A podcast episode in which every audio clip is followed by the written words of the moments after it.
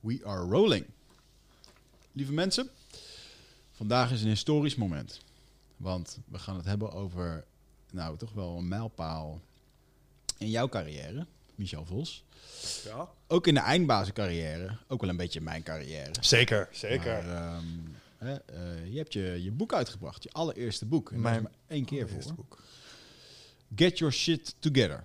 In Yes. super concrete stappen naar jouw ultieme leven. En luisteraars die al langer luisteren, die weten dat dit een, eh, ja, dat dit een, een thing in the making is eh, geworden. 42 modules die jou gaan vertellen hoe dat je jezelf kan optimaliseren, effectiever kan maken, gelukkiger kan maken. En noem het allemaal maar op, want het is echt... eh, het is de, alle methodieken, principes en goede dingen die jij hier hebt gehoord en hebt opgedaan in jouw internetconsumisme, en dat is een hele hoop, eh, en boeken en dingen, eh, dat staat hierin. En ik moet eerlijk zeggen, ik bedoel, ik, ik, ik hoor jou heel, heel lang hierover kletsen. Mhm. En het compliment wat ik blijf geven is, het is eh, de man of de, de mensen die jou hiermee hebben geholpen om het neer te schrijven zoals het nu is, die verdienen een lintje. In de zin van, het is echt heel mooi, netjes gedaan en op goede, behapbare manier, toegankelijke manier beschreven. Wat nou eigenlijk het gedachtegoed is van 12 Waves. Hm. Want dat is wat ik hier in mijn handen heb, Dat is helemaal waar. toch? Correct. Dus ehm, we gaan het vandaag hebben over een eh, boekreview. Daar ga ik jou proberen doorheen te loodsen. Maar dan beginnen Mij of de luisteraar. ik jou. Ja, Ja, nee, oké. jou, ja, ja, check. jou. Ja, we weten of dat je je eigen boek wel een beetje kent. Oh god. Ga je De overhoring. Examen. staat er op pagina 175? Jezus, gast. Ehm, het, het, het is een mooie pul geworden. Het is 405 pagina's. Hoeveel woorden zijn er nou geworden? Oh ja, dat heb ik nog even voor je bekeken. 113.000. 113.000. Dat, dat valt op zich nog mee. Ja. Ja. ja. Te gek man. Nou, ik wil het gewoon eerst met je hebben over eh, hoe heb je het proces ervaren van het boek. Want gewoon eerst eventjes over dat kletsen. En Een boek schrijven. Ja. Hoe ik dat Het heb er ervaren. uit. Ja. En, en waarom je bepaalde keuzes hebt gemaakt. eh, je bent uit laten geven en dingen. En, ja. Sure. Ehm, ja, ik, ik, ik weet niet hoe het voor... eh, laat ik het zo zeggen. Als ik het vergelijk met hoe jij een boek hebt geschreven... dan denk ik dat ik het eh, makkelijker heb gehad. Omdat ehm, ik dit boek natuurlijk heb gebaseerd op iets wat ik al aan het doen was. Namelijk een set aan lessen die ik aan het geven was. En het voordeel wat ik had is dat ik dus niet vanaf nul hoefde te beginnen. Eh, ik kon mij baseren op een aantal masterclasses die inmiddels al wat vlieguurtjes hadden geklokt. eh, waarvan ik wist, oké, dit werkt op een bepaalde manier. En dat moet ik ehm, in een boekvorm gaan gieten. Hè. Dat, dat idee is hier ontstaan. Eh, jij bent in zoverre schuldig hieraan dat jij ooit een keer helemaal in het begin zijn... hey Mies, weet je wat jij moet worden? De Nederlandse David Allen. En dat ben ik nooit vergeten. En, en dat is natuurlijk is het onmogelijk om David van die eh, hè, eh, troon af te stoten. Want hij is gewoon fucking geniaal met getting things done. Maar ehm, ik dacht wel van ja, ik zou maar zo eens in dit domein, in dit specialisme iets kunnen gaan doen. Dus in zoverre ben jij echt één, nummer één verantwoordelijk voor naam, vader en moeder. voor, voor het feit Voor jouw bestaan. ja, voordat dit bestaat. er zijn nog een paar mensen randvoorwaardelijk voor geweest, maar jij was er zeker één van. Ehm, en, en wat ik heb gedaan vervolgens is, ehm, ik heb die video's, dat weet je, eh, daar was jij ook eh, een drijvende factor. Jij hebt op een gegeven moment iets verkocht namens mij, wat dus op een gegeven moment klanten kreeg, maar wat nog niet af was. Ja. Namelijk mijn 12 Waves online training. Ik had like zeven video's of zo gemaakt. We hebben een keer een videootje opgenomen en oké, die gaan we nu te koop zetten. En toen kocht iemand hem. Q, die was klant nummer één. Ik zal het nooit vergeten, gast. Eh Oh, Guillermo. Leuk. Uh, ja, en ehm, toen moest ik dus leveren. En toen kwamen er meer klanten. En ik heb dus echt toen eh, een jaar lang ben ik video's aan het opnemen geweest. Waarbij ik die presentaties aan het inspreken was. En vervolgens heb ik, toen dat allemaal gedaan was, eh, ben ik verder gegaan met mijn bedrijf uitbouwen. En toen kwam op een gegeven moment dus in het inzicht, ja, misschien moet het ook maar een keer een boek worden. En dat kwam omdat ik een soort omslagpunt had bereikt. Eh, Want ik dacht altijd, ja, wie ben ik nou om een boek te schrijven? Ik weet niet of je dat, dat herkent, maar Mm, ja. die gedachte die heb ik wel eens gehad. Maar op een gegeven moment begon ik die trainingen zo vaak te geven en kreeg ik feedback op die online omgeving en merkte ik dat het echt iets begon te doen voor mensen. Dus dat wat we ze leerden, deed iets. Ehm, en toen dacht ik, nou, als dit feedback is die ik ervan krijg, dan zou het maar zo ook nog eens de moeite kunnen waard zijn om dit op. Dus ik begon langzaam maar zeker overtuigd te raken van eh, de waarde van wat we aan het doen waren. Mm. Natuurlijk ik dat al wel, maar als je het maar vaak genoeg hoort van, hey, dit heeft echt dingen verbeterd voor mij en daardoor zijn nu dingen helemaal anders in mijn leven en heb ik een stukje grip en controle teruggekregen. Ja, nou oké, te gek. Dus dat was gewoon een boek waard. Eh, En wat ik toen heb gedaan, en in zoverre was het misschien makkelijker, eh, want jij hebt tegen blanco pagina's aan zitten staren. En dat, dat heb ik mezelf niet aangedaan. Hmm. Eh, wat ik ben gaan doen is ik ben samen met een schrijver, onderzoeker, Maarten, Maarten Akkermans, ben ik dit boek gaan schrijven. Ik heb gezegd, Maarten, hier heb je mijn online omgeving. Je kent me al een tijdje, had al eens een keer wat blogs voor mij gedaan. Ehm, dit is wat ik ervan wil maken, man. Let's go. En eh, Maarten heeft toen een eerste manuscript eh, geproduceerd op basis van die video's. Dus die is dus als een monnik is hij al die video's gaan luisteren. Heeft hij het gedachtegoed goed proberen samen te vatten in teksten, voor onderdelen, voorwerpen, andere blogs erin geassembleerd. Ehm, en eh, dat heeft hij dus vervolgens aan mij gegeven. En nu, nu is hij overleden, toch? Van de werkstress die hem dat opgeleverd heeft. Nee, nee, Nee, maar, maar, wel gekregen. maar Maarten eh, is alive en wel als het goed is in mijn kelder. Maar ehm, nee, ja. Geintje Als het goed is, zit hij nog in mijn kelder. Nee, eh, Maarten eh, die, die doet nog steeds van dit soort projecten. En ik hoop in de toekomst ook in een volgend project nog met hem samen daarin te kunnen werken. Want wat hij heel fijn deed was... ehm, kijk, bij mij is het soms klokklepel. Dan hoor ik iets en dan denk ik... Oh, dit is ongeveer hoe dat werkt. Volgens mij zit het zus, zus en zo. En dan zou, dat past zo bij het gedachtegoed wat ik heb. Eh, en dat wil ik graag op deze manier eraan vastzetten. En dan zei ik dat tegen Maarten. En dan ging Maarten terug de literatuur in. En dan zocht hij de onderzoeken bij en zei... Nou, Mies, eh, as a matter of fact, let op, het zit zo. Ehm, dus misschien dat het wel past, maar dan moet het op. Dus het zorgde ervoor dat het enigszins onderbouwd was en dat het ook zijn weerslag vindt in de literatuur die erbij hoort. Dat heeft hij met name gedaan. Het is een soort meticuleus werk eh, waar ik niet voor gemaakt ben, maar hij helemaal.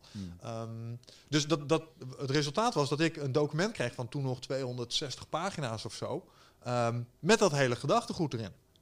En toen dacht ik, oké, cool, hier kan ik iets mee. Want nu staan er dingen. En inmiddels was ik ook nog steeds lessen aan het geven. Dus er stonden dingen die waren inmiddels al achterhaald. Eh, Ja. Er waren lessen die ik inmiddels heel anders uitlegde. Bepaalde voorbeelden die ik veel meer ben gaan gebruiken. Knikkers, weet je wel. Eh, het, het eerste versie van het boek heette Knikkers en Stickers. Ja. Eh, ik, ik ben veel meer met knikkervoorbeelden gaan werken. Nou, dat zat er allemaal nog niet in. Ik had nieuwe gasten gesproken in de podcast hier. Zat er allemaal nog niet in. Hmm. Dus wat ik ben gaan doen, is ik ben dat document overgegaan. Ik wist wat er stond. Dit was het niet. Hier had ik relevante anekdotes. Daar niet. Dat heb ik er allemaal ingegooid. Ja. En toen was ik nog in de veronderstelling. Nou ja, ik ga dit allemaal zelf uitbrengen. Het is wel grappig. Jij hebt op een gegeven moment gezegd, ik ga het uitgeven. Toen dacht ik, nou, ik ga het denk ik in eigen beheer doen. Ja, Eh, en toen ja. hebben we op een gegeven moment zijn we precies elkaar gekruist en zijn we het omgekeerde gaan doen. Van, Ja. Ehm, maar ik, ik had iets wat ik kon, wat ik kon laten zien eh, aan iemand. En toen heb ik op een gegeven moment zelf een editor in de arm genomen, Jet. Eh, geweldig mens, was echt, eh, zat ook diep in de materie. ehm, en was in staat om die eerste slag eh, iets versimpelen, iets toegankelijker maken, echt heel mooi te doen. Alleen dat heb ik toen nog uit eigen zak bekostigd. Omdat ik dacht van ja, ik ga dit zelf uitbrengen. Maar toen op een gegeven moment kwam er puur door toeval ehm, kwam er een uitgever op mijn pad. Jeanette was ook bezig met een boek. Was in gesprek met een uitgever ten haven. En die zei ja, nou, heet dat, mijn vriend is ook bezig met een boek, heeft een manuscript, misschien als je het wil zien. Nou, toen zei ik, ja, dat wil ik wel. Hmm. Nou, toen heb ik het gemaild. Ja, en zo gaan die dingen van het een kwam het ander. En hij zegt, nou, we willen dit wel uitbrengen. En dacht ik, oh, cool. Hij zegt, en dat is fijn, want dat betekent ook, eh, ik heb ook een editor, die kan ik ernaar laten kijken. Ik heb een vormgever, ik heb een corrector. eh, en dat waren allemaal kostenposten waarvan ik dacht, oh, nou, die verdwijnen nu ineens. Want Hmm. Jet was de eerste keer een leuk bedrag. En dan moest nog een keer een leuk bedrag tegen. En dan moest er nog een vormgever overheen en die kostte iets. Dus ik dacht, nou, weet je wat, ik vind het eigenlijk wel een goed idee. Laten we dit gewoon doen. En eh, zij hadden de weg ehm, naar winkels, eh, naar het boekenhuis, eh, naar de logistiek, naar bol.com. En dat is best wel veel, komt, dat hoef ik jou niet te vertellen, daar komt veel bekijken. Ehm, dus ik dacht, nou, dat is een eh, mooie procesoptimalisatie. Ja, ik zit hier niet in de juiste stoel. want Ik denk dan, nou ja, valt wel mee, want daar, daar heb je gewoon mensen voor ingehuurd. Maar goed, dat kost dan geld. Ja, su- sure. Maar ik dacht, weet je wat, ik ga gewoon voor een club mensen die dit vaker doet. En ik moet zeggen, ik vond de line-up van de boeken die Ten Haven heeft, zit allemaal een beetje in de filosofische, esoterische kant. ehm, waar, ik dit, waar ik dit in vond passen. Hmm. Eh, want hoe, hoe pragmatisch en hoe praktisch het is, dus aan het, aan het eind komt er nog een soort spiritueel staartje aan. Het is ook de jump-off voor, voor wat hierachter komt. En dat vond ik tegelijkertijd ook heel leuk aan Ten Haven. Ze waren niet zo, zozeer op zoek naar een, eh, eh, een one-hit wonder. Ze waren op zoek naar iemand die aan een oeuvre wilde werken. En Hmm. hoe vervelend het schrijfproces ook op sommige momenten, want ik heb wel echt zitten ploeteren in dat document natuurlijk, Ja. ehm, had ik tegelijkertijd wel zoiets van ja, maar het is ook nog niet helemaal af. Dus er komt hier nog een stuk achter. Kunnen we het nog over hebben straks, maar laten we het eerst hebben over dit ding. Ehm, maar toen op een gegeven moment moest ik dus het wel even, een, eh, en dat was met name in het laatste jaar, heb ik toch wel even gesnuffeld aan het echte schrijversbestaan. Want toen moest dat document dus op basis van de feedback van de editor ehm, naar een nieuw plan worden getrokken. Mm. Dus van manuscript naar 0.9 versie. Maar ik had ondertussen ook iets interessants gedaan. Ik had het in early access gegooid. Dus ik heb dat eerste manuscript, had ik al eigenlijk in die periode voordat ik een uitvonden, uitgever vond, had ik al eens op het internet gezegd van, hey, je kan gewoon toegang kopen. Heb ik geleerd in softwareland. Eh, ik heb spelletjes gekocht die nog niet af waren. Betaalde ik gewoon hup, Ja. bedrag voor. Kon ik alvast een beetje gaan snuffelen. Kon ik feedback geven aan de developers. Vond ik cool. Kon, gaf me een kijkje in de keuken en ik kreeg al een beetje mijn fix. Want ik wilde graag dat hebben. En mijn boek in, in dat opzicht is eigenlijk gewoon een software update voor je brain. Dus het is een soort van software. Ja. Ehm, dus ik dacht, nou, hey, eh, je kunt het ook behandelen als software. Dus ik heb 100 mensen, heb ik toegang gegeven tot het Word-document, feedback op gekregen. Eh, en daar had ik dus ook allemaal input van gehad. Van dit werkt wel voor mij, dit werkt niet voor mij, weet je wel. Dus daar moest ik ook nog iets mee. ja. Heb je dat echt gedaan? Vond je dat niet lastig? Ja, dat vond ik zeer lastig. Ik heb drie mensen mijn boek laten lezen. Nee. En dat vond ik eigenlijk al... eh, Ja, I get it. Maar ehm, vanuit software weet ik ook dat als ik, ehm, hoe groter mijn N is, hoe beter de feedback is. hmm. Dus daar komt wel veel uit kijken. Maar ja, als ik 100 mensen naar mijn boek laat kijken, zeggen 30 mensen ongeveer hetzelfde. Snap je? Dus, En ze hebben niet alle honden toegang, eh, hebben, ze, hebben ze feedback geleverd. Ja. Dus zeg dat 50% heeft ook daadwerkelijk iets gestuurd. Hmm. Sommige mensen trouwens echt fucking kudos en shout-out. Jullie weten wie je zijn. Maar eh daar hebben mensen echt werk van gemaakt. En, eh, als in echt, ik kreeg meerdere kantjes met feedback kreeg ik terug. Ehm, waarvan sommige opmerkingen hun weg ook gewoon terug hebben gevonden naar het boek. Mooi. Dus dat werkt wel. En daar zat dan ook het, even het echte snuffelen aan het, het echte schrijversbestaan dan in. Ehm, namelijk elke dag aan dat boek werken, ook al had je geen zin. Hmm. Maar daarvan denk ik dan weer, eigenlijk viel dat wel mee. Want we hebben hier een meneer gehad en die had gewoon gelijk. En dat was Jan Dijkgraaf.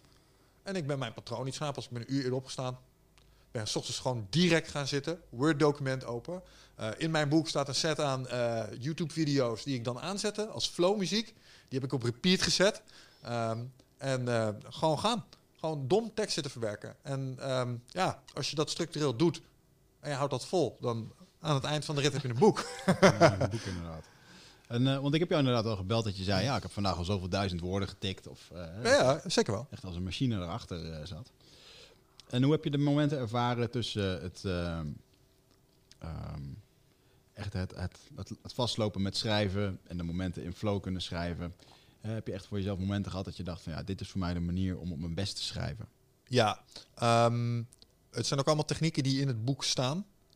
In dat opzicht. Kijk, het boek is in zoverre één grote open deurenparade met allemaal pleisters die ik zelf nodig had. Dus ik heb dingen voor elkaar proberen te krijgen in het leven. Dat ging eh, soms goed, soms niet goed.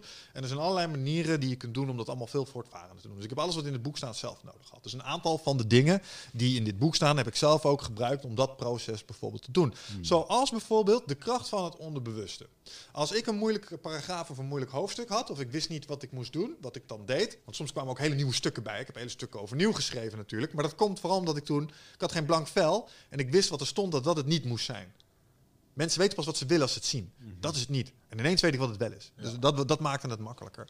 Maar als ik dan nog niet helemaal wist wat het wel moest zijn, wat ik dan deed, dan pakte ik een vel en dan, oké, dit zijn sowieso de componenten. En dan pakte ik 1, 3, 4, 5 steekwoorden, die zette ik neer op dat scherm. En dan ging ik iets compleet anders doen. Dan vond ik het oké dat ik het op dat moment even niet wist. En dan ging ik het niet eruit lopen wringen met heel veel pijn en moeite. Nee, ging ik even iets anders doen. En dan naar eh, dus ik deed een task switch. Ehm, en dan kon het even naar de achterkant van mijn hoofd. En dan was ik aan de voorkant van mijn hoofd met allerlei andere dingen bezig. Maar ondertussen aan de achterkant van mijn hoofd werd daar gewoon over door, doorgepuzzeld. En dan kwam ik een uur, twee uur, een dag later kwam ik terug. En dacht ik, oké, wat, he- wat hebben we ervan gemaakt? Ja. En, en ineens kwamen er allerlei dingetjes die ik eraan kon toevoegen. En zo kon ik langzaam maar zeker eh, de eerste zinnen bouwen. Zinnen werden paragrafen, paragrafen werden hoofdstukken. Hoofdstukken werden een boek. Ehm, en dat is echt een hele eh, goede manier. Als je vastloopt in schrijven, zie ik mensen zichzelf altijd dwingen om er doorheen te willen breken. Hmm. Eh, en dat kan. Je kunt die doorbraak forceren. Maar als we het hebben over energieknikkers, laten we zeggen, die kost, dat is een special move. Die kost je 20 energieknikkers. Mhm, mhm. Het is veel goedkoper om even één energieknikker uit te geven aan even op een rij zetten van een paar woordjes die er wat mee te maken hebben. Nu nuttige dingen gaan doen met die andere 19 energieknikkers die een effect hebben, terugkomen en veel makkelijker Ja, die nieuwe inzichten oogsten. En dat is de kracht van het onderbewustzijn. Ab Dijks, die, ik hoop die man hier ooit nog een keer in de studio te kunnen spreken. heeft er een heel boek over eh, geschreven. Maar dat heeft alles te maken met het probleemoplossend vermogen van je onderbewuste brein. Ehm, en zelfs je maag. Snap je? Dat is ook een, eh, een soort eh, problem solving center. Ja, Ja. second brain. Mooi man. Dus, het ziet er wa- waanzinnig uit. Ik bedoel, je hebt een mooie zwarte kaft. En, eh, hoe kom je op de titel? Want eerst zou het dan... Hoe, kom je hier, hoe ben je daar was je bij.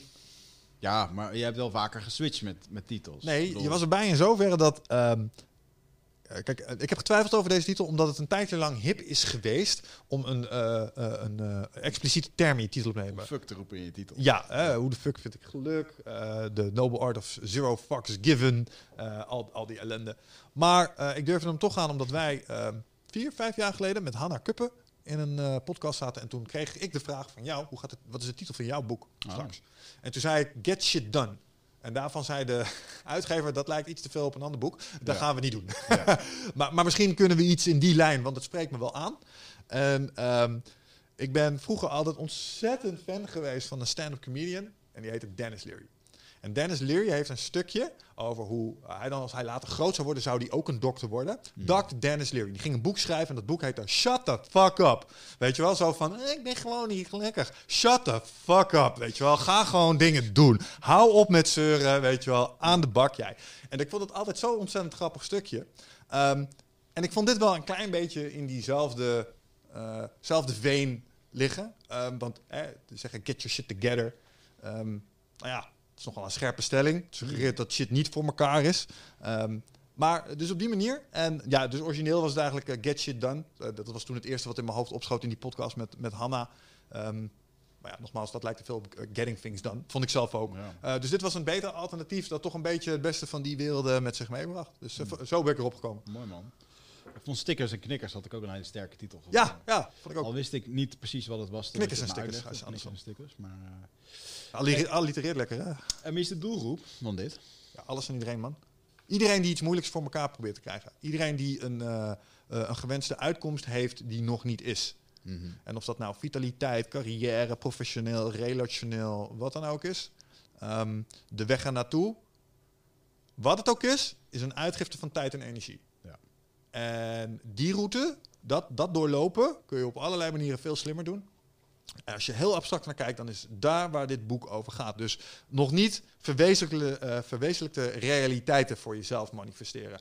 Wauw, dat klinkt abstract, maar gewoon shit voor elkaar krijgen dus. Eh, En dat, dat kan zijn voor iemand die als, eh, als ontwikkelaar in een IT-club werkt. Dat kan zijn voor een ondernemer. Dat kan iemand zijn die bij de basketbalvereniging een basketbaltoernooi probeert te organiseren. Hey, en een van de dingen die ik toen langs de zijkant heb meegekregen, want het, het beginproduct van eh, jouw 12 protocol was een jaartraject. Ja. Je hebt het toen uit eigen pocket eh, betaald, had een paar mensen verzameld. Eh, wat ik echt heel grappig vond, was toen jij het post op LinkedIn van hé hey jongens, mijn boek is uit, dat die mensen allemaal daarop reageerden. Hè, en dat we in Deventer onder jouw supervisie een jaar lang het 12 Waves protocol doorliepen. Ehm, waar uiteindelijk de conclusie was dat. Ehm, wat was eigenlijk de conclusie? De conclusie daarvan was dat, dat die vorm het hem niet ging worden toen. Ehm, ja, het was, het was nog wat zwaar op sommige punten. Ehm, de animo nam af. Na verloop van tijd, mensen begonnen vaker af te zeggen. Daardoor ging mijn eh schwung er toen ook een beetje uit. En sommige van de dingen waren eigenlijk nog niet concreet genoeg. Als ik erop terugkijk. Als ik nu kijk, want we doen, het, we doen nu exact dezelfde programma's. Ja. Ehm, maar met een, aantal, met een aantal aanpassingen erop. Eh, iets, light, iets meer lightweight, iets meer intervisie, eh, iets minder inhoud in de eerste leergang. Eh, wat ik eigenlijk probeerde te doen was een vierjarige opleiding in één jaar proppen. Ja. Dat, dat is basically wat daar misging. En dat doen we nu inmiddels in de praktijk. We hebben programma's die gaan over twee, drie jaargangen heen. Dus ja. Te gek man. En dat het uiteindelijk dit is geworden. ja, ja Dat is wel leuk mooi. om op terug te kijken natuurlijk. Wat, eh, wat heeft de grootste, als je kijkt naar, ehm, naar, naar wat je de eerste keer had neergezet tot aan wat het nu is. Wat, wat, is, wat is de grootste verandering in geweest? De, eer- de eerste versie was alleen workflow. Was alleen GTD praktisch gemaakt met wat, wat andere dingetjes eromheen. Veel time management en Ja, feitelijk was, was het time management. Dus daar is het allemaal begonnen.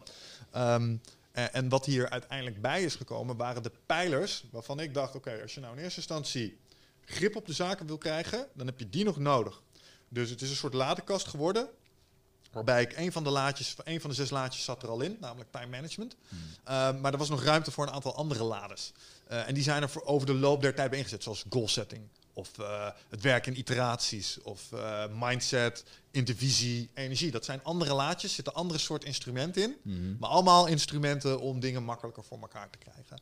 En, dat, en dat is een klein beetje waar jij in het eerste jaarprogramma al... Toen, toen dacht ik, oh ja, dit is holistisch, dit moet zo.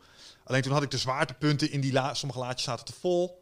andere zat te weinig in, weet je wel. Dus daar was ik nog heel erg aan het zoeken, maar wat moet er nou in? Nou, daar had ik nog een stuk of wat podcast voor nodig, bleek.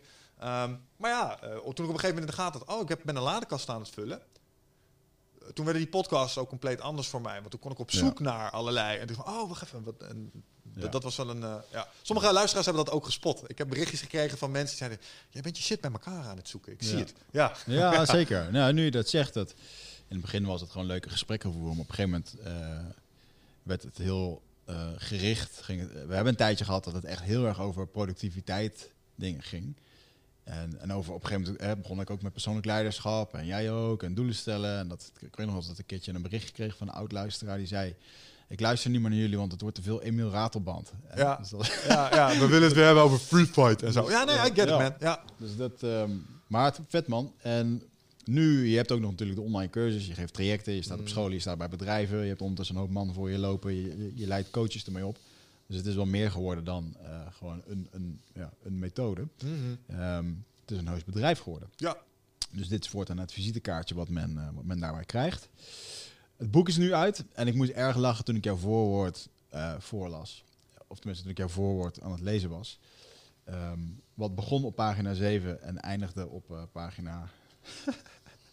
um, nou, de inleiding bedoel je, ja. niet het voorwoord. Ja, ja, okay, Paul die heeft maar... okay, Paul, Paul Smit. Het voorwoord wat netjes uh, één, één, uh, ja, pagina. Je hebt 20, tw jouw inleiding is 20 pagina's en daar moest ik over lachen. Uh, die van mij is anderhalf. Ja. Niet dat het een beter is dan het ander, maar ik moest wel echt lachen in de zin van, ja, dit is inderdaad echt Michel. Ja. Weet je wel? Gewoon een hoop informatie, kan voelen, kan lezen dat je er een hoop informatie in kwijt wil. Mm -hmm. En wat ik al zei, ze hebben, er is flink in gestreept en, ges, en geschrapt.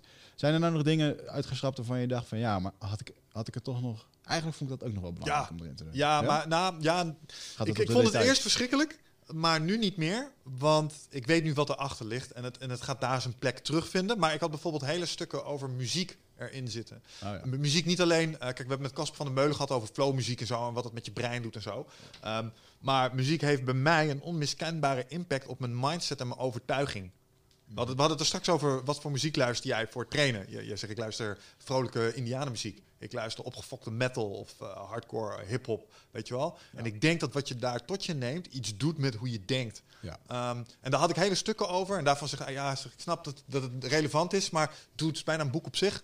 Um, dus dat moet eruit. En dat vond ik toen echt super kut. Maar toen had ik nog die, de tweede ladekast uh, gemaakt, namelijk de next level, dus wat hierna komt.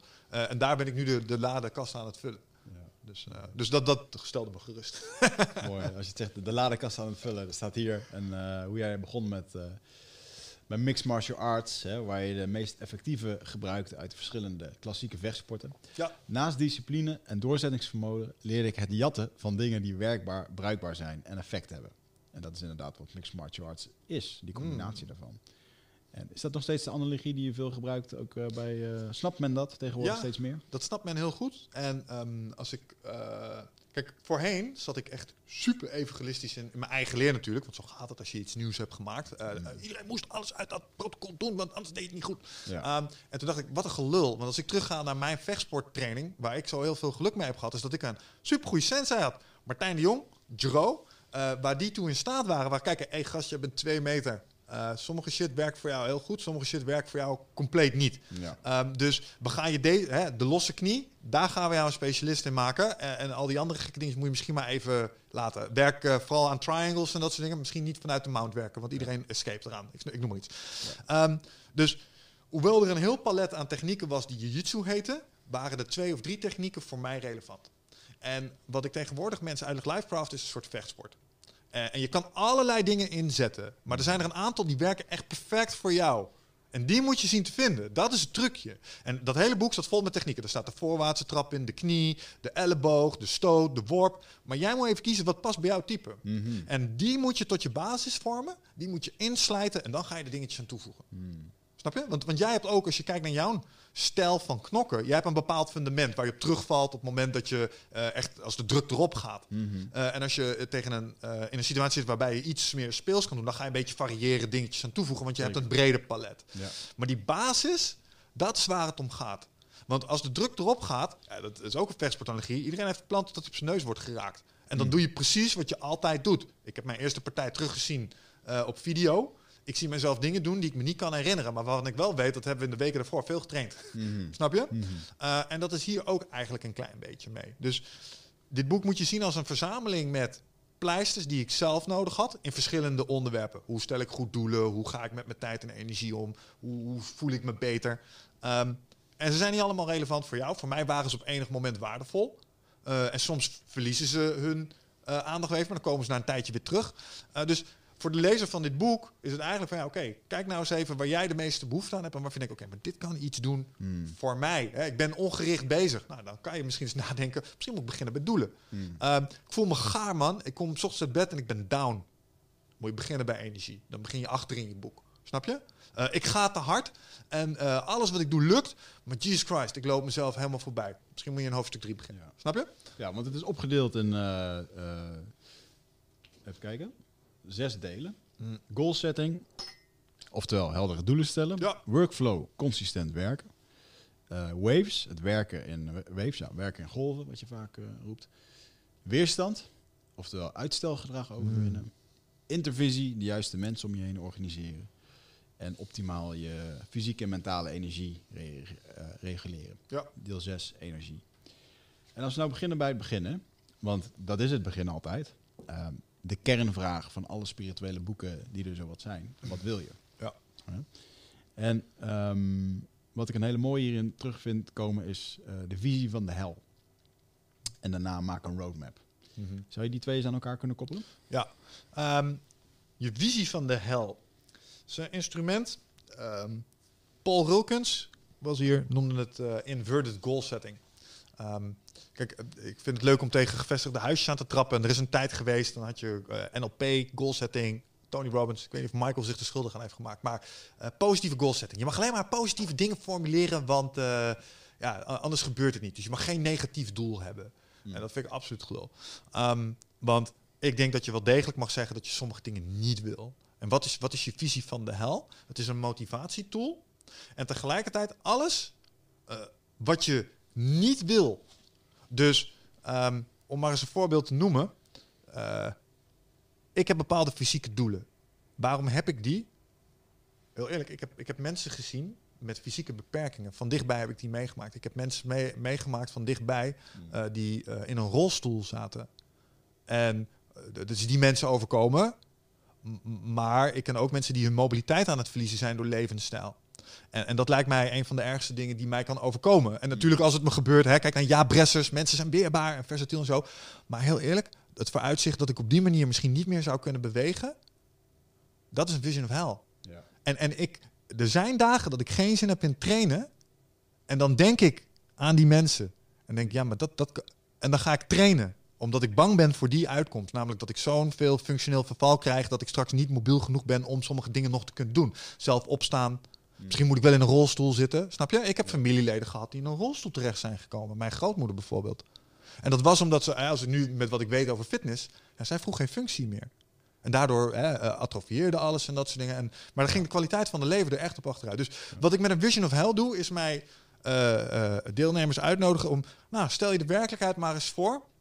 Als je gewoon lekker blijft doen wat je nu doet. Dus we hebben het net gehad over hoe je leven eruit zou kunnen zien. En dingen die je wel en die je niet wilt. En die, die dingen die je zou moeten doen voor jezelf. Nou, ga nu maar eens vijf jaar in de toekomst. En doe precies nog wat je nu doet. Dus doe niks aan je werk-privébalans. Ga niet trainen. Uh, neem geen financiële discipline. Ga gewoon lekker, blijf lekker de gat in je hand houden. Doe maar. Mm -hmm. En denk dan eens even naar hoe de wereld eruit ziet. Nou, dat is geen fijn beeld. En dat is mooi, want die angst en ik zeg altijd tegen mensen, ik wil eigenlijk dat je niets deelt van wat er op je... Ik deel alle oefeningen, behalve de Vision of Hell. Die bespreek ik niet na. Uh, en dat is om één reden. Ik wil dat je die shit vreest. Hmm. Want als jij een roadmap gaat maken... Een roadmap is simpelweg de route naar wat je wil. Uh, en dat is het belangrijkste voor goal setting. Dus als jij weet, ik wil daar naartoe... dan gaat je hoofd de weg daar naartoe uitpuzzelen. Maar in daar naartoe gaan, zul je soms moeilijke dingen moeten doen. Als jij voor jezelf wil beginnen en je moet een ges moeilijk gesprek voeren met je partner of je baas of wat dan ook, en daar kijk je tegenop, dat, dat zie ik als een bruggetje die je over moet. Wordt bewaakt door een monster, namelijk die moeilijke daad. Hmm. En, eh, en dat heb jij ook gezien. Mensen deinzen terug voor die daad. En dan doen ze niet wat, ze gaan die brug niet over. Op zo'n moment helpt het als je de prairie achter je in de fik hebt gestoken. Want als ik hier blijf staan, Something wicked this way comes. D- dat is wat me dan boven het hoofd hangt. En dat is wat die vision of hell is. Dus ik heb mezelf een aantal schrikbeelden aangedaan, die, waar ik naar kijk op het moment dat ik een brug over moet die ik niet over wil, omdat ik eh, bang, geïntimideerd, moe, wat dan ook ben. Dan denk ik, nee, nee, nee, nee, maar dat, dat is het alternatief. Let's go. En dan zie ik mezelf die brug weer overrennen. Ja. En dat is wat de vision of hell is. Dus het is eigenlijk inverted goal setting, alles wat je niet wil.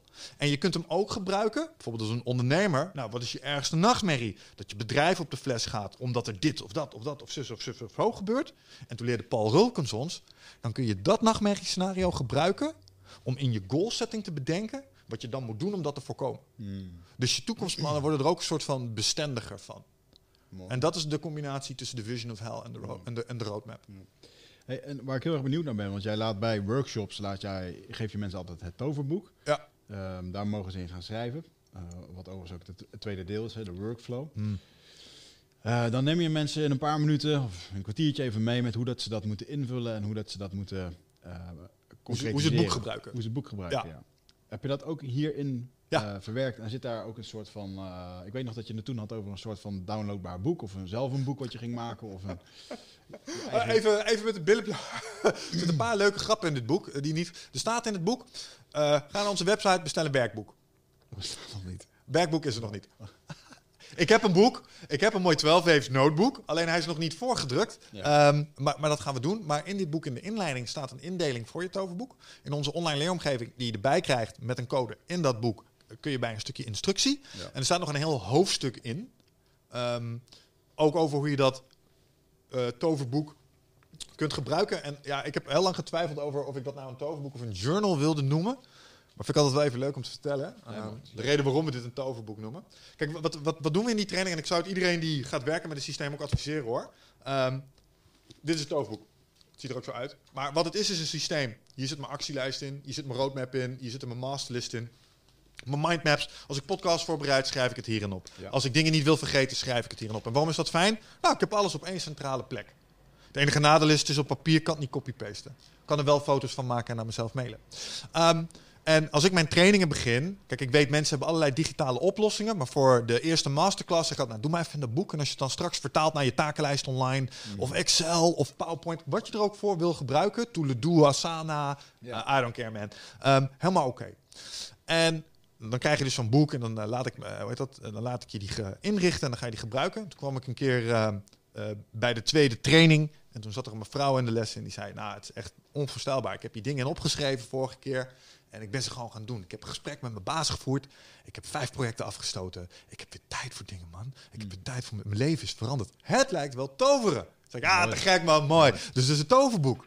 Ehm, en, ehm, en in diezelfde masterclass on- ontstond meteen de disclaimer die we er dus als volgt bijgeven. Want het is waar. Wat je in dit, in dit boek zet, als je met dit systeem gaat werken, gaat uitkomen. Ja. Dat het werkt. Ah, dat is bijna wetmatig. Ehm, en, en toen zei een kerel die in die masterclass zat, hij zei, nou, let een beetje op met wat je erin opschrijft. Want ik had op mijn, op mijn roadmap gezet, handig worden. Want ik wilde een man cave, zodat ik mijn kelder kon verbouwen, dat ik daar lekker kon gaan gamen. En dat is gelukt. Ik kan nu best wel goed dingen in elkaar zetten. En ik heb zelf, eh, hoe heet dat, eh, plafonnetje aangelegd en zo. Alleen eh, één probleem.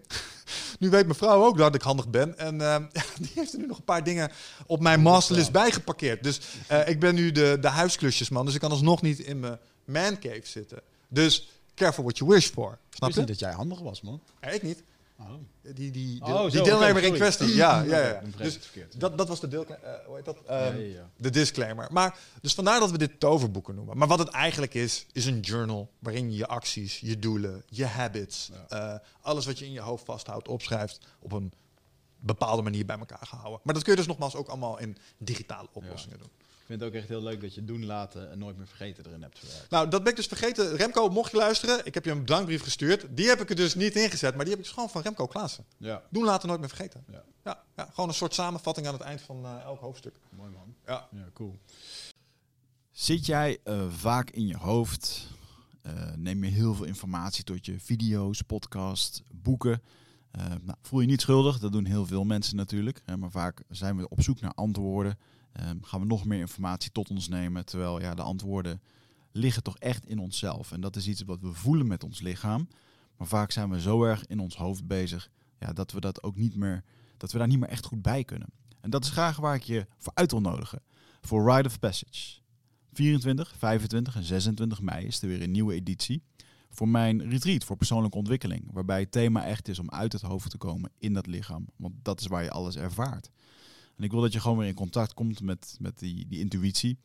Ehm, en dan gewoon een heel sterk uh, innerlijk kompas. Dat je gewoon weer weet waar je naartoe moet, wat je te doen staat. En dat je gewoon weer helderheid hebt over wat je wilt en hoe dat je dat gaat doen. En dat doen we middels uh, bio-energetische oefeningen, dynamische meditaties, een stuk shamanisme zit erin. Het enige wat er bekend is van het programma is dat er een zweethut in zit. Uh, en natuurlijk gewoon hands-on persoonlijk leiderschap. Uh, dit retreat krijgt een 9,2 gemiddelde van meer dan 331 deelnemers. Daar ben ik ontzettend trots op. Sterker nog, er is ook een money back guarantee. Vind je niks na drie dagen, krijg je gewoon je geld terug. Dus het enige risico dat je loopt, is dat je gelukkiger wordt. Klinkt dit als iets voor jou en durf je het aan? Dan zie ik je op Ride of Passage. Ga naar wichertmeerman.nl en klik op Retreat. En um, even kijken, want ik ga eventjes door de... Want we zijn nu bij een, een workflow, een toverboek. Uh, jij helpt iedereen aan een boek toe. Ik weet nog dat je daar toen heel rigoureus over was. Maar dat je dat steeds meer losliet, dat mensen dat ook inderdaad zelf mochten gaan invullen. Met wat voor hun ja, uh, fijn was. Iedereen die trainercoaches zal dit herkennen. Je gaat, zo, je gaat altijd even zo'n evangelistische fase door. Ja. Dan, dan, moet het allemaal even heel strak in de leer. Ja, ja. En um, uh, nou, ik weet dat is echt als ik, als ik mensen ergens voor je natuur wil sturen, dan is het om hele complexe dromen en dingen uit te kristalliseren op die roadmap en, en dat uit te tekenen. Mm. En dat je dat ook heel gaaf doet. Pagina 83 heb je daar ook een paar mooie voorbeelden van. Uh, hoe je dat met lijnen uittekent. Gewoon op een A4'tje, niet te moeilijk. En ik weet dat je dat in de praktijk ook zo doet en velen met mij. Mm. Dus dat is een. Uh, ja, dat vind, ik een van de leukste dingen, serieus, sinds ik begonnen ben. Um, is een van de meest voorkomende fenomenen dat mensen mij foto's sturen van hun roadmap. Nou. Uh, of melden, hey, ik heb de laatste vink op mijn roadmap gezet die we vijf jaar geleden hebben gemaakt met elkaar. Het is allemaal gelukt. Ja. Holy shit, ik heb dit, ik heb dat, ik heb zus, ik heb zo. En, en soms zijn dat doelen waarvan ik dacht, oh shit, had ik ze maar op mijn roadmap gezet. Ja. Laatst kwam iemand zich even financieel onafhankelijk melden. Ja, het is gelukt man, ik heb, uh, dit, dat, ik heb een baan opgezegd. Ja, great, good for you man. I'm here, working. Ja, dus, uh, nee, nee, ik gun het die mensen van harte, maar zo zie je maar meer. Het is een instrument om uh, te bereiken ja. wat je wil. Mooi. Dan degene waar ik nog steeds de moeiste moeite mee heb, is golven. Hmm. Dus um, hè, in plaats van één rechte lijn proberen te beuken, om het wat meer... Um, in, ja, in fases te doen. En de, een belangrijke man, de terugkeer naar huis. Return home. Oeh. Dat vind ik een hele mooie. Die ja. moet je maar eens even uitleggen voor de mensen. De Return Home. Nou, de Return Home, uh, het komt voort uit. Uh, de eerste drie hoofdstukken sowieso zijn uh, heel sterk gebaseerd op de, de Hero's Journey. Dus de monomythe. Mm. ik, ik, weet niet waarom. Dit hele verhaal met, de, met de podcast en met 12 Waves begon ooit echt met een video van Joe Rogan ja. over Be the Hero. Dus reclame van On It.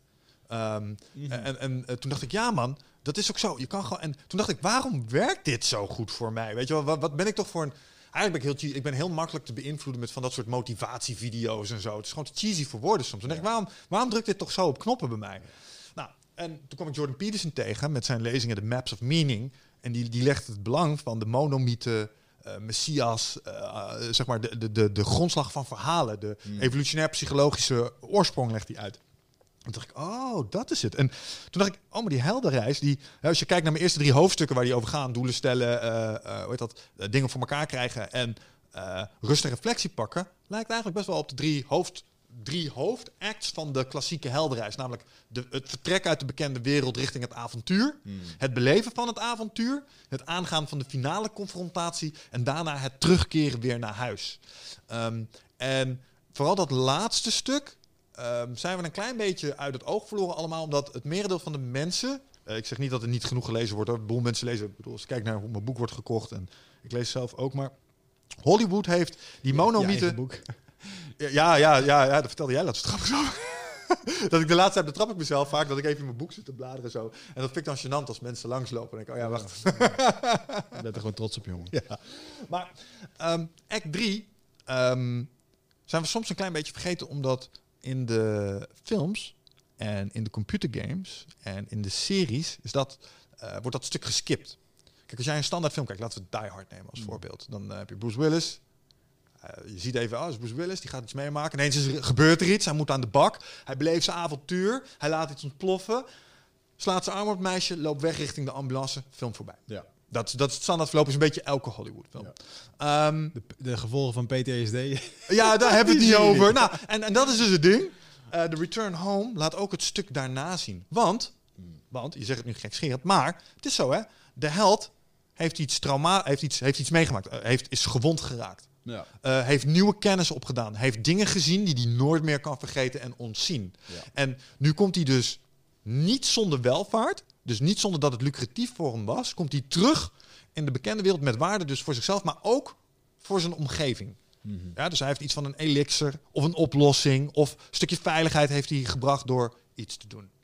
En dat laatste stuk is in de literatuur het belangrijkste stuk. En als je erover nadenkt, dat is ook de reden waarom we het allemaal doen. Waarom ga jij je ondernemersavontuur aan? Omdat je eigenlijk iets in die return home hebt zitten. Terug naar mijn gezin.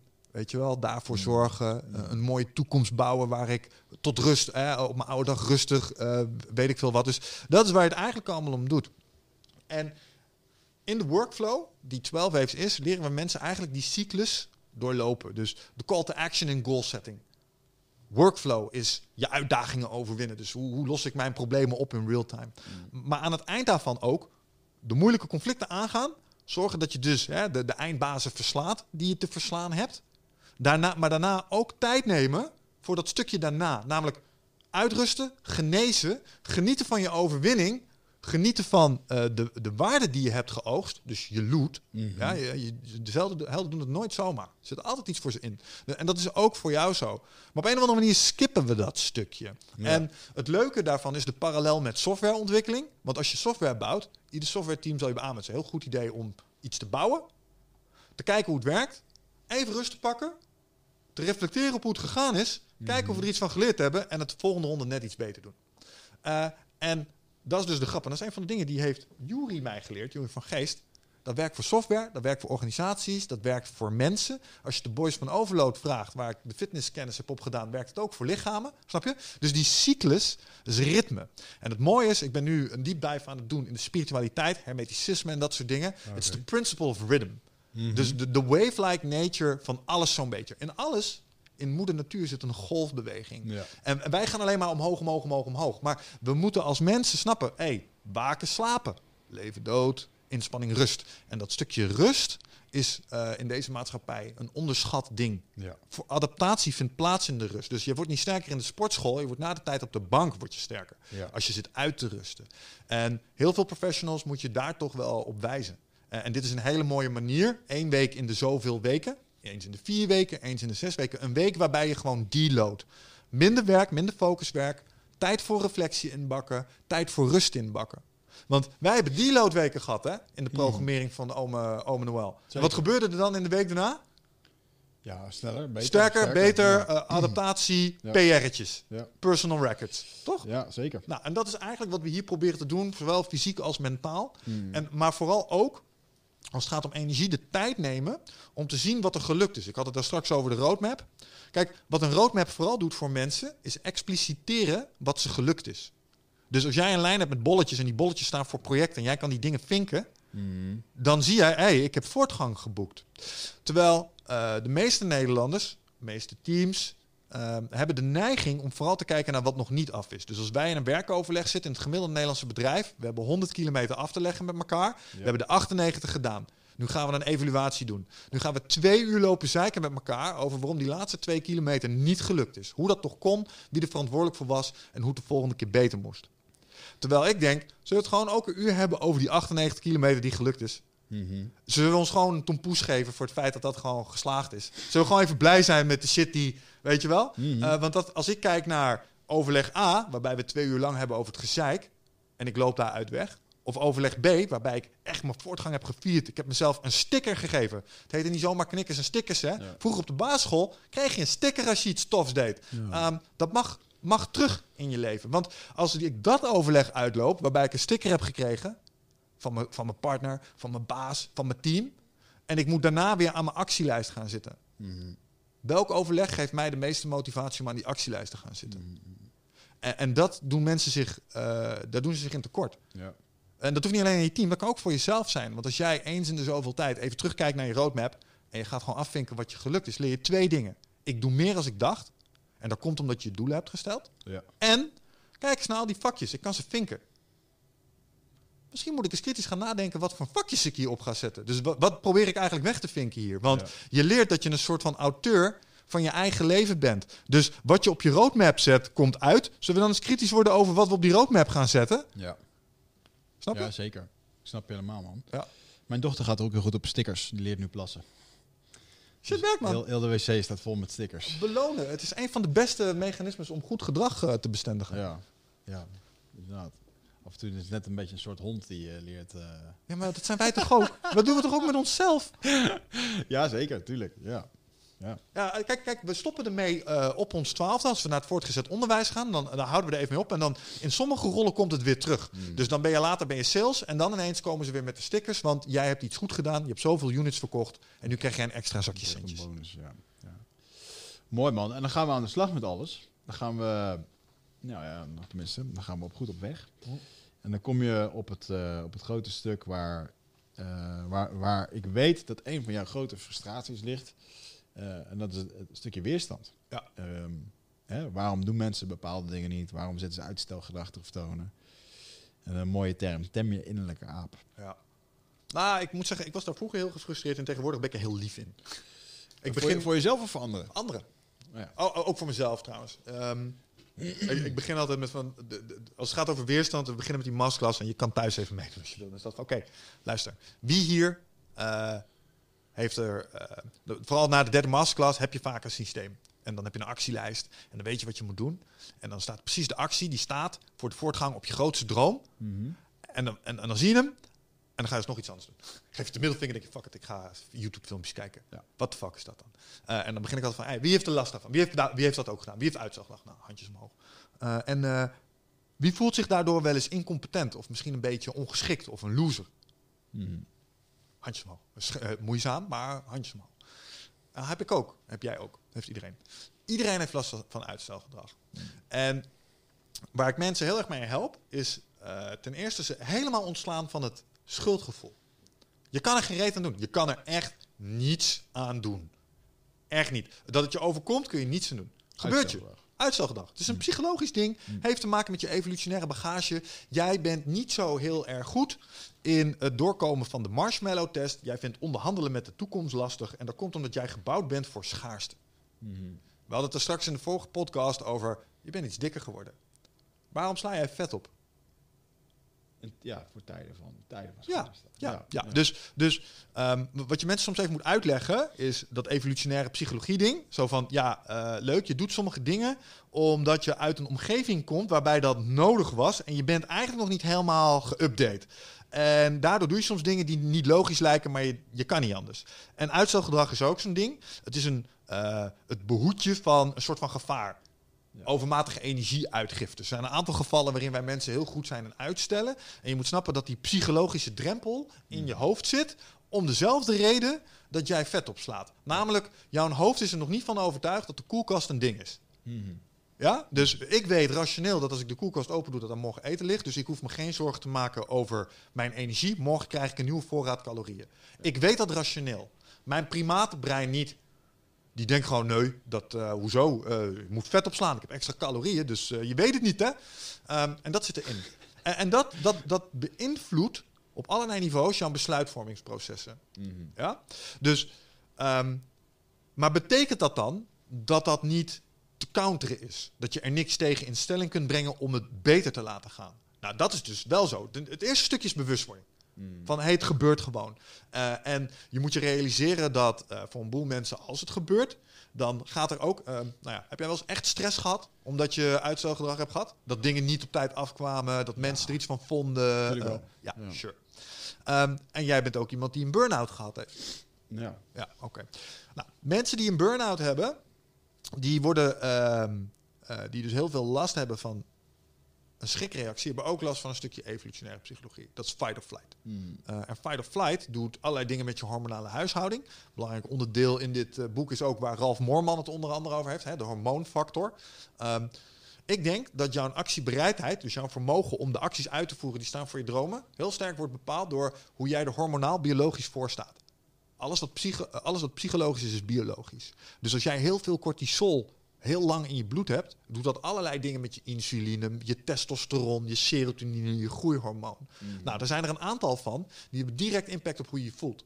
Hoe je de wereld meemaakt. En we zeiden er straks al, als jij op een bepaalde manier voelt, dat bepaalt hoe jij die actielijst wel of niet aanpakt. Ja. Dus het eerste wat je moet doen om weerstand te overwinnen, is zorgen dat je eigenlijk een soort van optimaal in die hormonale balans zit. En dat doe je door eh, stress bijvoorbeeld op een andere manier te gaan behandelen. Eh, door beter te rusten. Door dingen te doen die je testosteron bijvoorbeeld eh, meer opkrikken. Of tenminste niet onderdrukken. Die je voedingopname optimaliseren. En dan zul je zien dat je in je hoofd verandert. Ik zei het al, hè, vorige podcast. Ik heb momenten gehad in de COVID-crisis dat ik echt heel angstig was. Toen ging ik trainen. Ja, veranderde mijn hele mindset in een tijdspanne van 40 minuten. Waarom? Ik was op hormonale knoppen aan het drukken. Ja. En ineens kon ik wel gewoon mijn ding doen. Ja. Dus dat is het eerste stukje als het gaat over weerstand. Eh, snap dat het je soms ook gewoon gebeurt. En dat er knoppen zijn waar je aan kan draaien om het minder te laten worden. Maar jouw primaire neiging zal zijn energiebeperking. Dus wil ik nu een tientje of straks 50 euro? Ja. Ja, doe me nu dat tientje maar. Snap je? Dus daar zijn we niet zo goed in. En, en je kan allerlei dingetjes voor jezelf in stelling brengen om dat stukje mind game, zoals we dat noemen, beter te spelen. Want dat zijn vaak onderhandelingen met iets in je hoofd. Hè? We hebben het eerder een podcast gedaan over weerstand. Het duiveltje op je schouder. Nee, je hoeft niet te sporten. Pak een zakje chips, gast. Je enkeltje doet zeer. Genoeg gedaan vandaag. Weet je wel, dat hè? Die hoor ik de hele tijd. Ja. nou dus, dus dat. Maar dat is het eerste stuk. Dus daar ben ik eigenlijk een stuk liever geworden. Ehm, en dat, dat komt dus ook omdat ik naarmate ik meer mensen erover sprak, begon ik beter te begrijpen hoe die mechanismes echt werken. Ehm, en als het gaat om mensen overtuigen en iets laten doen, ehm, zat ik in mijn oude stijl heel vaak op de rebeltenknop te drukken. Dus dan zei ik iets en dan was het zo stellig dat mensen nou, eh, zullen we wel zien dan? Liedjes ze stom voelen. Ja, en dat vinden ze niet zo fijn. dus tegenwoordig gebruik ik een andere strategie. eh, namelijk, nee, ik snap het helemaal. Ehm, maar misschien is er een weg uit. En, en dat zijn de, de technieken en interventies die we dan verder in de weerstand eh, trekken. Afstoten, ownership nemen, Sure. sturen op cijfers. En eh, het vieren van successen, dat had je net al eh, Ja. Dat sturen op cijfers, hè, is dat een... ehm, ehm, dat, dat kennen we natuurlijk vanuit het ondernemerschap. Ja, Maar is het sturen op cijfers hier ook voor de professional die zichzelf een beoordeling moet geven? nee. ehm, sturen op cijfers hier is basically eh, wat Rockefeller Habit zegt over ondernemen. Dus eh, Rockefeller Habit zegt over ondernemen. Er zijn bepaalde bedrijfsactiviteiten die staan voor jouw groei en succes. En die kun je uitdrukken in één cijfer. Bijvoorbeeld bij het aantal geplaatste orders in de maand. Ik noem maar iets. Hè? Ehm, en dat is voor alles zo. Dus ehm, jij kunt jouw vitaliteit kun je uitdrukken in een cijfer. Namelijk het aantal workouts per week. Of het aantal gelopen kilometers per week. Of in de meest binaire vorm wel of niet gedaan. En wat blijkt nou? Eh, er is een groep mensen eh, die ontzettend goed gaat op vinkjes zetten. Ergens. Hebben trekkers.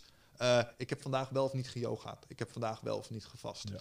Ehm, en, en dat kruisje zetten, doe je het op een gegeven moment voor. Ik heb dat ook. Ge, ook eh, dan heb ik zo'n tabelletje, zijn een paar habits, hitlist, deep work, weet je wel, eh minddump, eh, yoga, vasten. en daar heeft bijvoorbeeld ook een tijd lang de Daily Stoic op gestaan. Dus Mm. elke dag even Daily Stoicje samenvatten naar Remco, Ja. mijn wingman. Ehm, en dat is wat het is. Dat is wat sturen op cijfers is. En als je, ehm, dat is de meest simpele vorm, dus wel of niet gedaan. Maar je kunt dus, eh, en dat is het stuurgedeelte, je kunt op voorhand afspraken met jezelf maken. Dat als je bijvoorbeeld zegt, ik heb een vitaliteitsdoelstelling, dus ik moet zo vaak per week trainen. Dat kan je meten. Hè? Dus oké, ik heb nu een maand lang heb ik getraind. Ik heb niet de beoogde, laten we zeggen, eh, 24 trainingen gehaald in die maand. Sterker nog, ik heb er maar 12 gehaald. Nu moet ik iets gaan doen, een interventie. Eh, als score is dit, dat is uit programmeren. Hè? Dus als voorwaarde is x, dan doe y. Dus eh, ik heb minder eh, als 20 keer per week getraind. Of tw- 20 keer per week. 20 keer per maand getraind. Ik noem maar iets. Of eh, als te veel, 15 keer per maand getraind. Oké, interventies nu. Heb ik van tevoren bedacht. Ik ga een personal trainer nu huren voor twee keer om die motivatie. En dat doe ik elke keer als ik die norm niet haal. Ja. Hè, is hetzelfde als als de voorraad op Onit is onder zoveel, dan plaatsorder. Ja. Maar dan toegepast op, op gewoonten En acties die staan voor de voortgang richting jouw doelen. Kun je ook bijvoorbeeld met sparen. Misschien heb jij wel gezegd, ik wil wat meer financiële onafhankelijkheid. Ik wil zoveel euro per maand in bitcoins proppen. En als dat niet lukt, nou, dan moet ik een, eh, een kostenanalyse doen op mijn uitgaven. En misschien moet er een paar keer thuisbezorgen.nl uit eh, per maand. En dan kan ik weer, snap je? Ja. Dus Ja. je, je, je spreekt van tevoren bepaalde metrics af en bepaalde triggers. En je bedenkt ook wat je gaat doen als die. Dus dat ga je niet in het moment bedenken. Nee, dat heb je van tevoren bedacht. Dus dat is jouw intervisie ook meteen waar je overheen komt. Deel 5. Ja. Toch? Ja. En als je nu kijkt naar intervisie, want jij gebruikt het nog steeds heel veel. Je hebt nog steeds Remco trouwen. Als, eh, Elke dag. en de, ehm, eh, ik weet ook dat we de intervisie een keertje bij een workshop en bij de, bij de ABN AMRO hebben we dat dan ook daar te, ehm, laten integreren. En dan zie je, wat ik heel grappig vond, is dat mensen heel erg verontschuldigend gaan worden. Hoe bedoel je? Ja, dat ze dan bij elkaar komen de volgende keer. Ja, ik... Uh, om verontschuldigende excuses waarom het wel of niet is gelukt. Aha. En sommigen juist heel trots van ja, mij is het wel gelukt. Dan Ja. een soort van, dat werkt op mensen, weet je. Sure. Dat is het hele idee. Daarom gebruiken we het. Kijk, intervisie is gewoon puur, puur en alleen bedoeld om... ehm, nou, laat ik het zo zeggen. Als personal trainer... eh, ik ben personal trainer geweest. Ik, ik maakte me geen illusies. Ik stond daar met maar één reden. Namelijk de aanwezigheidsverplichting. Hmm. Mensen gedragen zich anders als ze worden gadegeslagen. Jij en ik weten dit, want wij hebben camera's op onze kop gehad. Jij weet het ook. Zodra die camera aangaat, ben je iemand anders. Ga je dingen doen waarvan je denkt, oh, dit vinden ze thuis cool, weet je wel. Dus ehm, als, als wij gaan sporten, met, eh, stel wij, wij organiseren een kickbox seminar met eindbazenfans. En wij kunnen allebei 50 push-ups. Die dag kunnen we de 60. Snap Ja. je? Ja, ja, ja. ja. Dus eh, zo, zo werkt dat gewoon.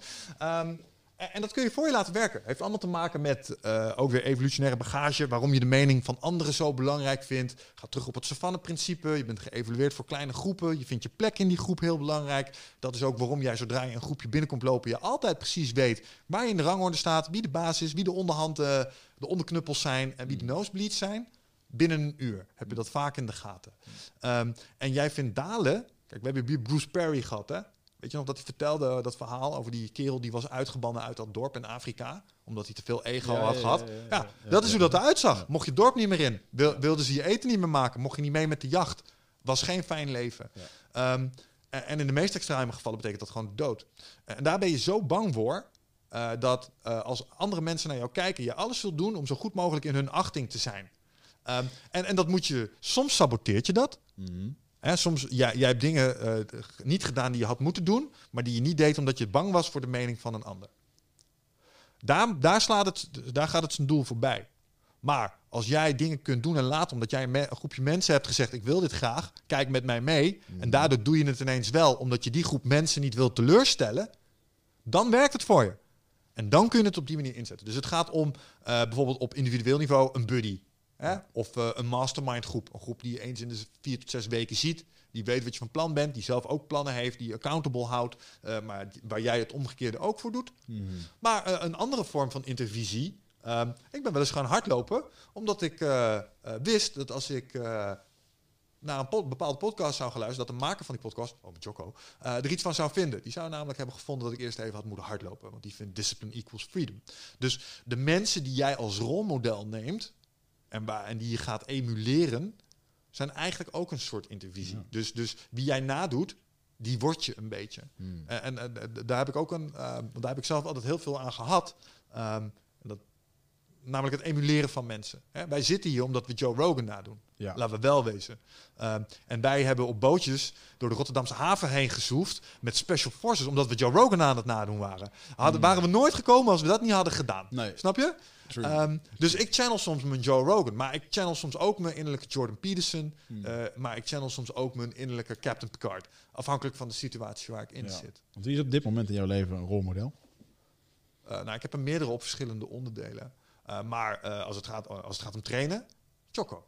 Jocko. Ja. Gewoon, get that shit done, man. Gewoon, doe het. Ik ga automatisch met een raspende stem praten als ik het over. Choco. Daar, komt, daar komt de titel van jouw boek vandaan.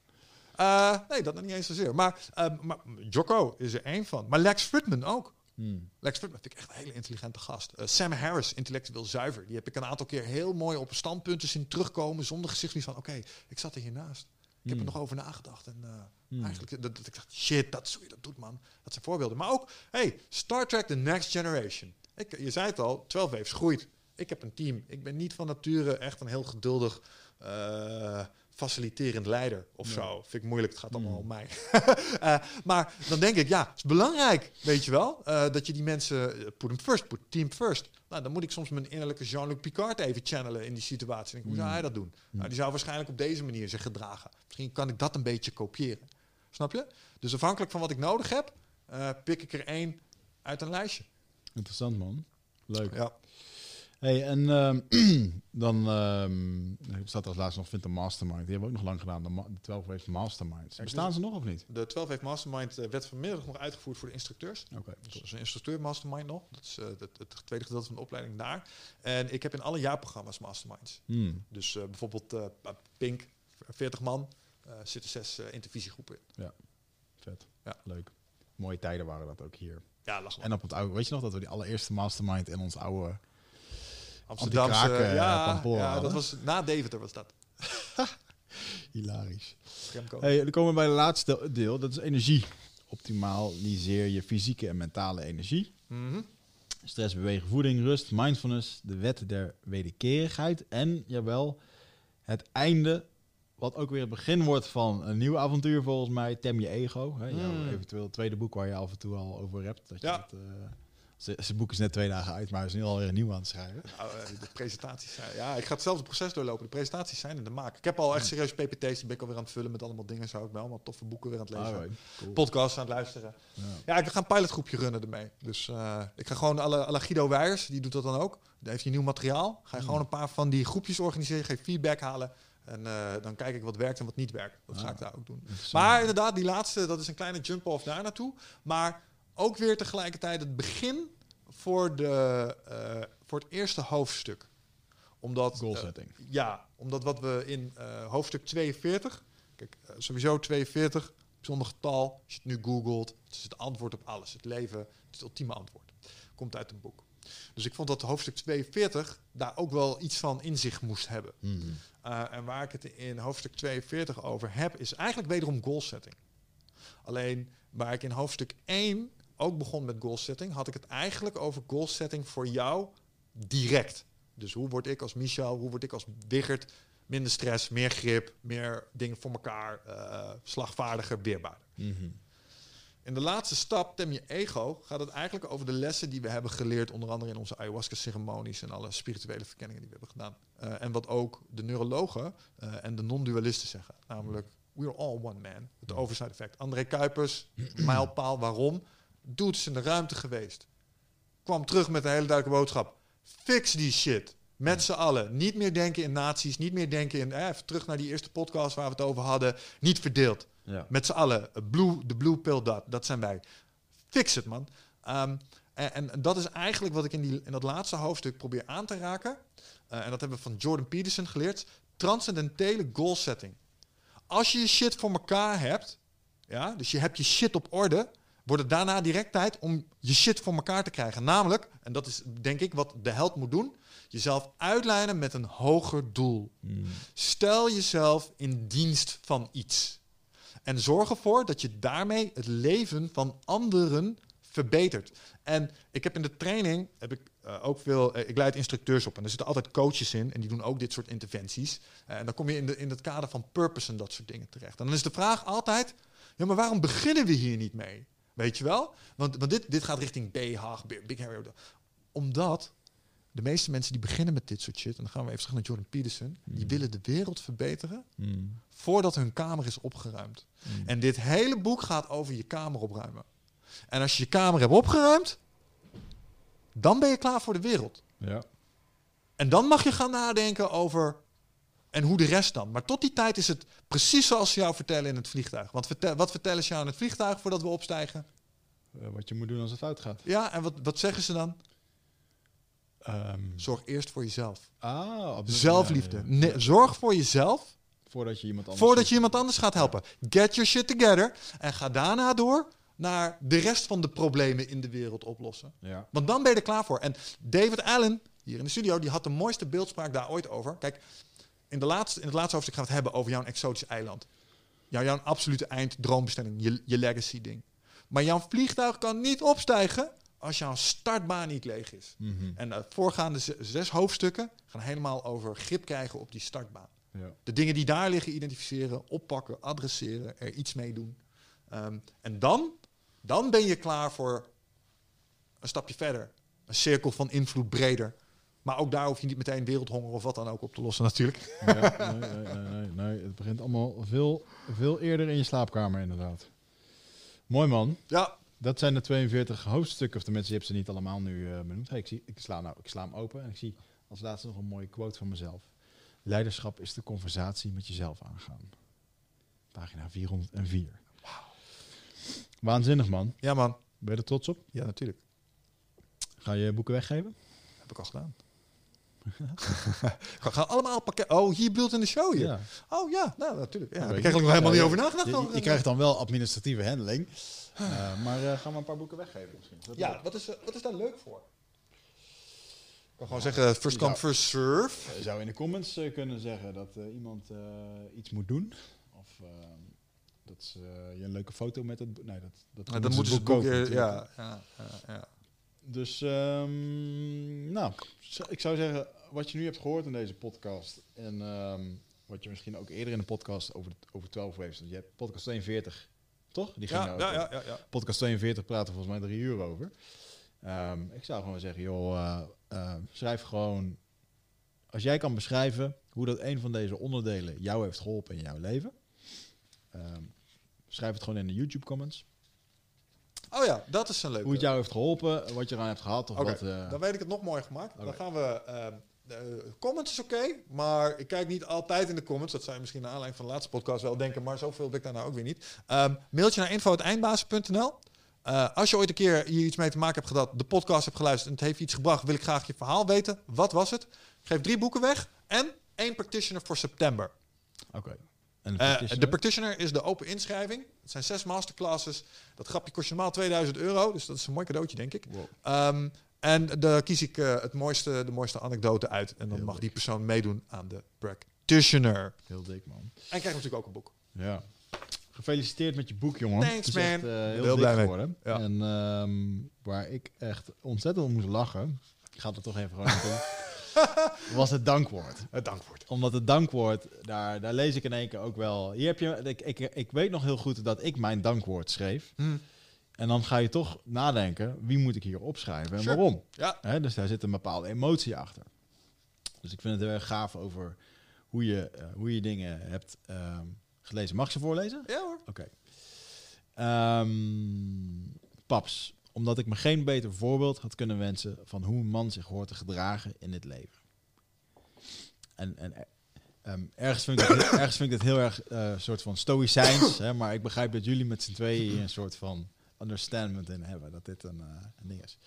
Deze vond ik heel mooi. Mams, omdat ik me steeds beter realiseer dat ik hier sta, niet ondanks, maar dankzij jouw alcoholisme. Ik begrijp je nu beter. Ja. En eh, ja, jouw moeder is overleden aan alcoholisme. Ehm, hoe, hoe, ehm, hoe heeft zij jou hier gebracht? Omdat, eh, niet dat het haar doel was, maar het alcoholisme van mijn moeder is een van de zwaarste, moeilijkste dingen die ik heb meegemaakt in het Mm. leven. En dat zijn periodes geweest waarbij ik echt heb nagedacht over opgeven, ehm, maar in mezelf iets vond waarvan ik dacht, "Mm-mm, no, it's not gonna happen. Mm. Eh, ik, ga- ik, nee, ik laat, me niet, eh, ik laat me hier niet door kapot maken. Dus ik heb daar eh, iets gevonden in mezelf waardoor ik heel weerbaar ben geworden. En als ik die druk niet had ervaren, dan denk ik niet dat ik zo voortvarend op andere fronten in mijn leven had kunnen opereren eh, en me gedragen als dat ik nu doe. De, de keerzijde ervan is dat ik te hard ben geworden op sommige plekken. Mm. Ehm, maar het heeft, me, het heeft me wel gewapend. En het do- doet me denken aan het verhaal van Joop Kasteel en zijn pesten. Weet je wel, het is iets, het was niet leuk. Maar als je het overnieuw moest doen, zou je het dan nog een keer, zou je er dan alsnog weer voor kiezen, wetend wat voor inzicht je het gebracht heeft? Misschien wel, man. Mm. Misschien wel. Ja. Mooi. Dus. Deze vond om het iets luchtiger te maken. ehm, deze vond ik ook mooi. Linda Vos. Jouw zus, neem Mijn zusje. Omdat mijn neefjes zijn wat ik nodig had om voor een betere toekomst voor de mensheid te willen vechten. En omdat iedereen ooit in zijn leven tenminste één keer gestoken moet worden met een vleesvork. Oké, we need to know the details about this one, man. Ja, oké. Je Ja. bent gestoken met een vlees. Ik ben gestoken in mijn been met een vleesvork uit het niets door mijn zusje op een barbecue ten overstaan van de hele fucking familie. Door Omdat dat is door mijn zusje. Oh, ik dacht dat het ging over jouw neefjes. Die Nee, hadden- nee, nee, nee, Oh. nee, nee, nee, nee, nee, nee. Kijk, ja, ja, jij hebt een broer, maar ik heb een zusje. En iedere broer die een zusje heeft, die weet dat zusjes zijn lief, maar zijn soms ook echt fucking irritant. En eh, Linda en ik, ik hou, van dat, ik hou echt van mijn zusje. Ehm, maar we hebben wel een, een plagerige rela- relatie met elkaar. Dus we mogen eh, graag geintjes met elkaar uithalen. Ehm, en die vond het een goed idee om tijdens een barbecue, die zat zich te vervelen of zo, zo ineens uit het niks met zo'n vleesvork zo, zo pap, boven in mijn benen. Ik, ah! Ja, Is dat opgenomen op video toevallig? nee. Wat ik ook mooi vind. Alice het erover hebt, dat je die bedankt hebt in je boek. Omdat je me structureel afgetuigd hebt op de les. Hilarisch. Ja, dan- maar het is waar, man. Eh, Ik, ben echt, ik, ik kun je dat nog herinneren dat je vroeger naar de vechtsport ging? Toen waren we wat, 20, 21, 18, weet ik veel. En dan, dan, dan, dan was je zenuwachtig voor de les. Heb je dat wel eens gehad? Dat je zenuwachtig was voor, voor het trainen? Ja, we trainden hard ja, en, en dat ging er altijd zeker, op. Eh, weet je wel, nog een keer extra poepen voordat je ging en zo, weet je wel. Dat je gewoon wilde optimaal. En eh, altijd, Alice, dat was altijd op vrijdag. En Alice die kwam bij Fight Club Corbin vandaan. En die, die trainde anders dan wij trainden. Vooral als het ging op het staande vechten. En we hebben het hier in de podcast ook zo. Maar ja, ik was twee meter, dus ik zat op ooghoogte. Dus hij vond mij van zijn favoriete tegenstanders. Fucking around, man. Nee, en, en ik, ik weet nog dat hij op een gegeven moment, eh, vooral aan het begin van mijn staande vechten, ehm, ik vond klap krijgen in mijn gezicht heel eng. Vond ik echt kut. Keek ik weg en zo. wil niet wegdraaien. Hè? En ik denk dat Alice ooit een keer heeft besloten, nou weet je wat, ik ga hem wel een beetje eelt op zijn ziel geven. Ik leer hem dat wel. Dus dat was elke keer gewoon wegbutsen. En, en dan ging hij er nog een beetje, ja, en ik weet dat dat, dat, dat, is op speelse manier. Hij geniet daarvan, ja. Ja, en, en dan, zei, dan zei hij van die dingen, ah, pap, pap, pap, pap. En dan gaf hij weer twee en dan zei hij er weer wat bij de hands bij. En dan ging hij met zijn handen naar beneden zo nog eens even voor me staan. Zo van, hij probeerde me te prikkelen. Ehm, en, en ik zeg altijd in mijn trainingen voor de gek, eh, voor, eh, als grapje van, hey, luister, als je echt je zelfvertrouwen wil ontwikkelen, dan, dan kun je twee dingen doen. Het eerste is, je kan op een full contact vechtsport gaan. Want dan zit je in je volgende werkoverleg en die is dan ineens een stuk minder spannend. Want daar probeert niemand je hoofd eraf te trappen. En dan heb ik het altijd over dat moment. En de tweede wat je kan doen is... ga bij een improv theatergroepje... ga maar eens op een podium staan om grapjes te maken... terwijl dat niet lukt. Dat is nog dapperder. Eh, dat vind ik zelf nog enger, denk ik. Maar eh, wat het punt is, is... ehm, we hebben hard getraind bij Touch Chin. Eh, en, en er zijn wel eens dingen dat ik denk van... ja, maar het is in ieder geval niet dat, man. Weet je wel? En dat was in de vormende jaren... eh, is naar mijn... eh, hoe zeg je dat? Nou, dat was wel echt ongemak zo af en toe. Hmm. Toch? Ja. ik weet niet hoe dat bij Pardoel ging, maar Ja, eh, ja, die wedstrijdgroep ging er wel op. Zeker man, ik heb het ook wel... Gewoon omdat je, je soms niet echt de keuze had om er niet in mee te gaan, weet je wel. Want als je bij de wedstrijd jongens zat, dan... deed- en er was altijd iemand die wedstrijden moest doen. Dus je werd altijd, ook als je niet helemaal oké was of, of half langs de lijn zat, werd je daar toch een beetje meegenomen. Nou ja, ik ben er gewoon wel eens... Ik, ik, een- een- we hebben het vaker gehad over mijn, eh, mijn verhouding daartoe. Maar ik ben wel zuur geweest van eh sparpartijen die ik verloren had op de gym. Weet Ja. je wel? Dat ik echt de dag daarna dacht van... Ah ja, ja dat, dat stukje zat er ook nog wel bij. Ja. Ja. Ja. Of eh, het gevoel dat je liever niet tegen sommige mensen gewoon, oh, moet ik weer tegen die gasten. Ja, weet je wie dat bij mij was? Nou. Alistair dus, Oh, maar ja. ook Andy. Ja? Ja, ik kan- Ah, ja, ik kan me jongen, voorstellen. jongen, jongen, die Ja. gast die was sterk, weet je wel. Ja. ja, ik kan me voorstellen dat die Paul, die we toen bij jou, die zat denk ik in dezelfde categorie. Nee, want die was eigenlijk die was niet, die was niet heel erg goed. Was gewoon heel sterk. Die jongen die die toen door de lucht heen gooide, die, die, Oh, die, heeft nog niet, die heeft nog niet eens een witte band in Braziliaanse jiu-jitsu. Dat Dus. maakt het misschien nog wel erger. Maar eh, misschien, misschien hielp het niet dat hij 120 kilo woog. Ja. nee, maar nee, nee dat, dat denk ik helemaal. Maar inderdaad, nee, ik, eh, eh, ik denk er nog vaak aan terug aan die trainingen. En nou, toch wel hard werken en goed gewoon doorzetten. Daar wel geleerd, man. Ja, Doorzettingsvermogen. Mooi. En met doorzettingsvermogen en een hoop wilskracht is uiteindelijk dit boek uitgekomen. Yeah, man. Moet er nog iets over gezegd worden? Hebben we alles behandeld? Ik denk het wel, man. Eenheid. Dan eh, zou ik jullie willen aanraden om eh, Get Your Shit Together te gaan kopen. Ehm, via jouw website, Michel Vos, of via 12 Waves. Kan je het Gewoon getyourshittogether.nl, bol.com, tik in get your shit together. Ga je hem ook vinden. En, eh, ja, maar ze moeten het wel via het linkje doen bij jou op de website. Want dat is affiliate. Krijg je er ook nog. Michelvos.nl slash get your shit together. Krijgt hij, ook- krijgt hij ook een eurotje. Oké man, tof. Ik, ehm, nou, we gaan hier nog wel vaker over hebben waarschijnlijk. Maar eh, nou, nogmaals gefeliciteerd met je boek. Ja, man. En eh, ik hoop dat de luisteraars er wat aan hebben. Eh, alle kennis wat je hier in de afgelopen jaren hebt gehoord zit hierin. Go get it. Ja, samenvattend. Stuur je tofste anekdote over iets wat je uit of 12 heeft of uit de podcast hebt geleerd. Wat je leven heeft geraakt. Drie mensen krijgen een boek. En krijgt er een practitioner en een boek. Eh, en we kiezen het leukste uit en die gaan we hier dan voorlezen. Ja? That's it. Tot de volgende keer.